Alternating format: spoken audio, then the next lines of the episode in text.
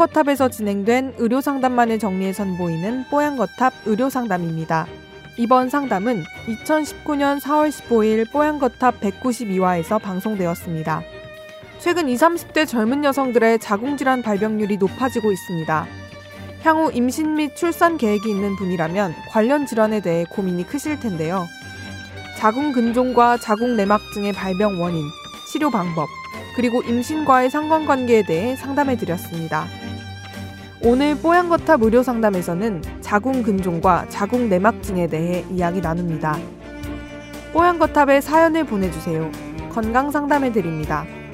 tower 타워 골뱅이 sbs.co.kr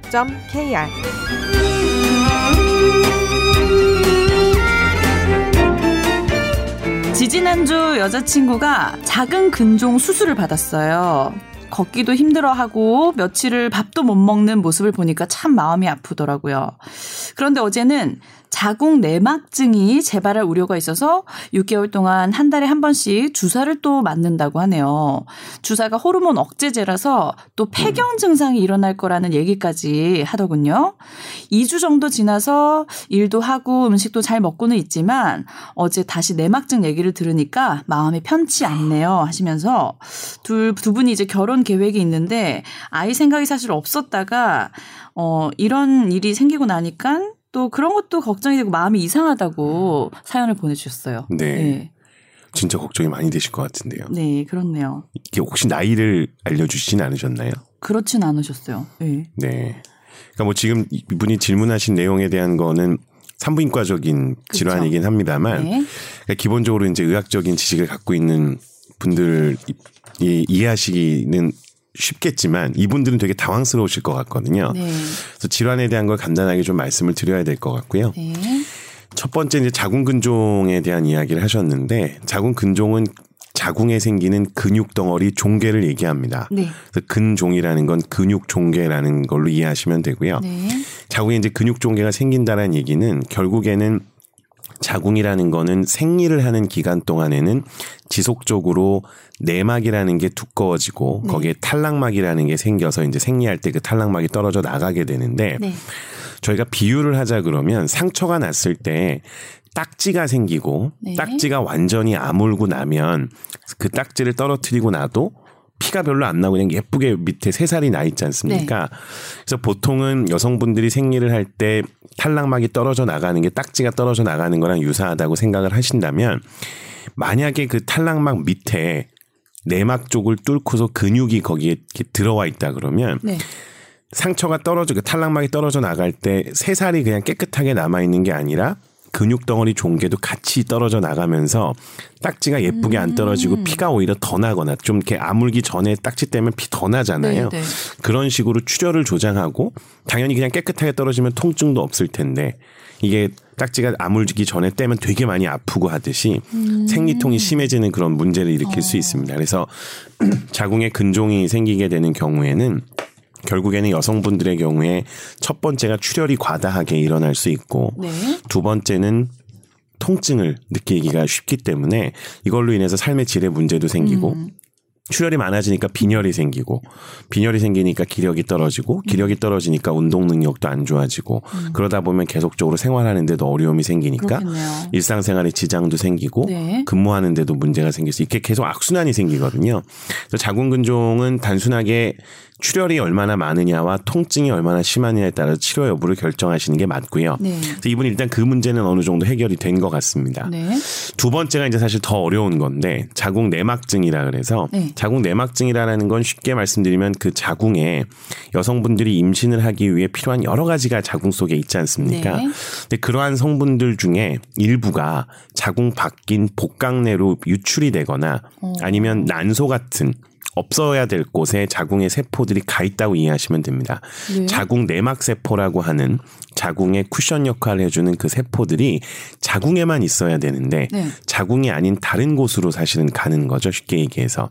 다른 곳으로 가면 난소나 어떤 증상이 복강 같은 데로 가는데 네. 자궁 내막이라는 건약 이야기 드렸던 것처럼 계속 커지고 네. 줄어들고를 반복하는 세포거든요. 네. 근데 원래 난소라든지 복강 내에는 그런 게 없어야 됩니다. 네. 그러다 보니까 얘네들이 다른 곳에 가게 되면 생리랑 똑같은 현상을 일으킵니다. 오. 즉 생리처럼 피를 유발을 한다든지 음. 혹은 복강 내에서 계속 증식을 해가지고 네. 장과 장 사이에 붙어가지고 어. 장을 움직이지 못하게 하는 장 유착을 유발한다든지 음. 이런 문제를 일으킵니다. 그래서 네. 자궁 내막증이 생기게 되면 생식기에 있어서는 난소와 같은 부분에 문제를 일으켜서 생식 기능에 문제를 일으킬 수 있고요. 음. 복강내로 갔을 경우에는 장유착이라든지 통증 같은 걸 유발할 수 있어서 굉장히 괴로운 질환입니다. 그래서 이거에 네. 난소 쪽에 갔다 그러면 수술을 하는 방법도 있지만 복강내로 갔다 그러면 결국에 그러한 세포들의 기능을 떨어뜨려야 되는 거고요. 떨어뜨리려면 여성분들이 생리하는 일정을 조절할 때 피임약 드시듯이 네. 호르몬을 조절해 줘야 됩니다. 아. 그래서 아까 이야기하셨던 사연 호르몬 억제제 네, 억제제를 쓰셔야 되는 거고요. 예. 호르몬 억제제를 생식 기능이 있는 연령대 여성분들 쓰게 되면 당연히 피임하는 것과 똑같은 효과가 나타날 거고 네. 피임은 그렇진 않더라도 이런 호르몬의 용량은 피임약에 비해서 더 많거나 길게 써야 될 가능성이 네. 높기 때문에 기본적으로 생식 기능에 문제가 생길 수도 있죠. 네. 그래서 당연히 걱정이 되실 수 있습니다. 네. 그 나중에 이세를 갖는 거에 대한 걱정을 하셨거든요. 네. 혹시 그냥 그냥 추상적으로 여성분들이 자궁에 뭐 문제가 생겼다 이러면 나중에 뭐 아기 못 갖는 거 아니야? 불임으로 이어지는 거 아니야? 네. 이런 걱정들 많이 하시잖아요. 예. 이런 거는 치료가 되면 문제가 없는 건가요? 그러니까 사실은 자궁 네. 내막증이 있다 해서 불임이 꼭 생기는 건 절대 아닙니다. 네. 근데 이제 보통 이야기할 때 자궁 내막 세포가 예를 들면 난소로 갔는데 난소가 자궁 양쪽에 있거든요. 이 두 개를 다 침범을 했고 그두 개의 난소를 다 기능을 망가뜨렸다.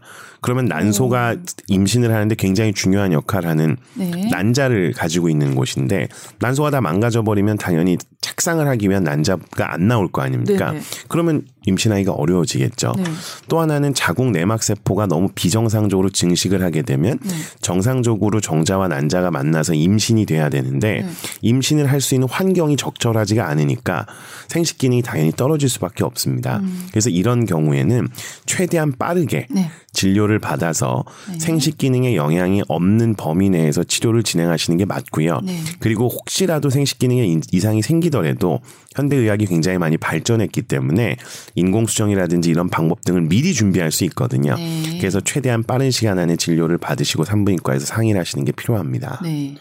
그리고 지금 뭐 전반적으로 이제 우리 김광주 교수님이 잘 설명해 주셨는데 이 자궁 근종도 그렇고 자궁 내막증도 그렇고 어, 환자의 상태에 따라서 치료를 달리 하십니다. 산부인과 선생님이. 네. 그러니까 임신이 가능한, 그러니까 임신을 해야 되시는 분과 음. 아니면 나중에 임신이 필요 없고 거의 이제 그 월, 그 폐경, 네. 완경이라고 하나요? 요즘엔? 폐경이 거의 도래하신 분과의 차이는 어, 그렇겠죠. 예, 달리하거든요. 네. 그리고 사실 자궁 내막증 같은 경우에는 폐경이 도래하면 문제가 되지 않으니까 그렇죠. 음. 그때는 이제 폐경이 가까우면 훨씬 더어그 자연 치유가 되겠네요. 네, 그렇죠. 폐경이 네. 되면 자궁 내막증도 네. 저기 하니까 그리고 이제 어 우리 김광준 교수님이 이제 전반적인 것을 다 설명해 주셨지만 자궁 내막증이 이제 어 자궁 근종도 그렇고 극단적인 경우에는 이제 임신도 안 되고 대단히 이제 뭐 그 나쁘게 진행될 수도 있지만 어 보통 같은 경우에는 크게 치료가 필요하지 않을 네, 경우도 있거든요. 네. 그래서 이제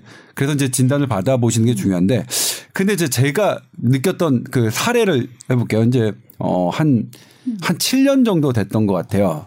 그 당시에 어떤 일을 하시는 젊은 여성분인데 결혼을 하지 않으신 분이에요. 근데 자궁 근종을 진단을 받으셨어요. 근데 네. 첫 번째 병원을 갔는데 첫 번째 병원에서 어 자궁 적출수를 어머. 어 권유받으셨고 네. 그러니까 이제 당연히 청청 병력이었죠. 네. 그두 번째 병원에 가셨더니 두 번째 병원에서도 역시 자궁 자궁 적출수를 에? 저기 하셨어요. 아니, 저기 하셨다고 하는 게 이제 권유 받으셨어요. 네네네. 그래서 이제 저한테 문의가 왔죠. 그러면 제가 할 수 있는 일이라고는 저랑 가장 친한 이제 산부인과 전문의한테 보냈죠. 보내서 어 네가 뭐 두 분이 그렇게 판단하셨으니까 그렇지 않겠냐. 하지만 네가 그래도 한번 마지막으로 봐줘라 했더니 어 사실 이제 제 친구가 근무하는 병원은 그분이 원래 첫 번째 두 번째 찾아가셨던 병원보다는 규모는 작습니다. 네. 갔는데 이제 저한테 전화가 오는 거예요. 형 적, 적출술을 권하는 건 자기가 자기도 이해가 안 된다. 아직 결혼을 안 하신 어, 분인데. 네. 어 그래서 우리가 해보겠다. 해서 병원을 옮겨서 어 그쪽에서 이제 어 치료를 했거든요. 네.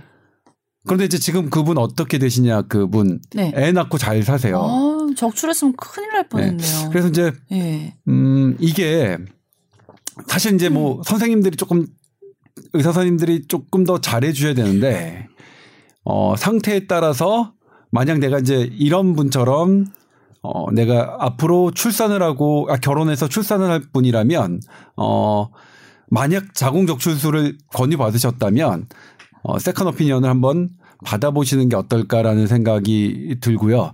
그 다음에 제가 이제 산부인과 친구들하고 맨날 얘기해 보면 니네는 맨날 뭐 하면 자궁 적출하라 자궁 적출하라 그러는 거 너무 많아 많이 하지 않냐? 사실 자궁이 여성에게 갖는 의미가 상당한 네. 부분이 있는데 그런데 이제 산부인과를 전공했던 선생님들은 뭐라고 친구들은 뭐라고 얘기냐면 우리는 거기서 생기는 나쁜 점을 너무나 너무 많이 보니까요. 그렇죠. 그러니까 그게 사실은 그게 모, 모든 병의 원인인데 그게 막 이렇게 지지부진하게 나 이렇게 병이 있는 거를 사실 자궁 적출술 말고 다른 방법으로는 완벽하게 제거하는 방법은 없으니까 그래서 그 말을 들으니까 좀 이해는 가더라고요. 네. 네. 그러니까 그럼에도 불구하고 그러니까 그러니까 그 선생님들이 잘못돼서 그러니까 두, 특히 큰 병원의 두 선생님이 자궁 적출술을 권했다는 건 아마 그게 가이드라인이었던 것 네. 같아요. 그러니까 그게 잘못됐다는 건 그렇죠. 아닌데 네. 그래도 내가 내 상태가 도저히 그건 내가 감당 받아들일 수 없는 거다 그러면 조금 뭐 second opinion을 받, 받으시도록 이렇게 조금 어 융통성을 발휘한다고 할까요? 그런 부분도 조금 필요하지 않나. 맞아요. 이건 뭐 저 개인적인 경험을 좀 말씀드려봤습니다.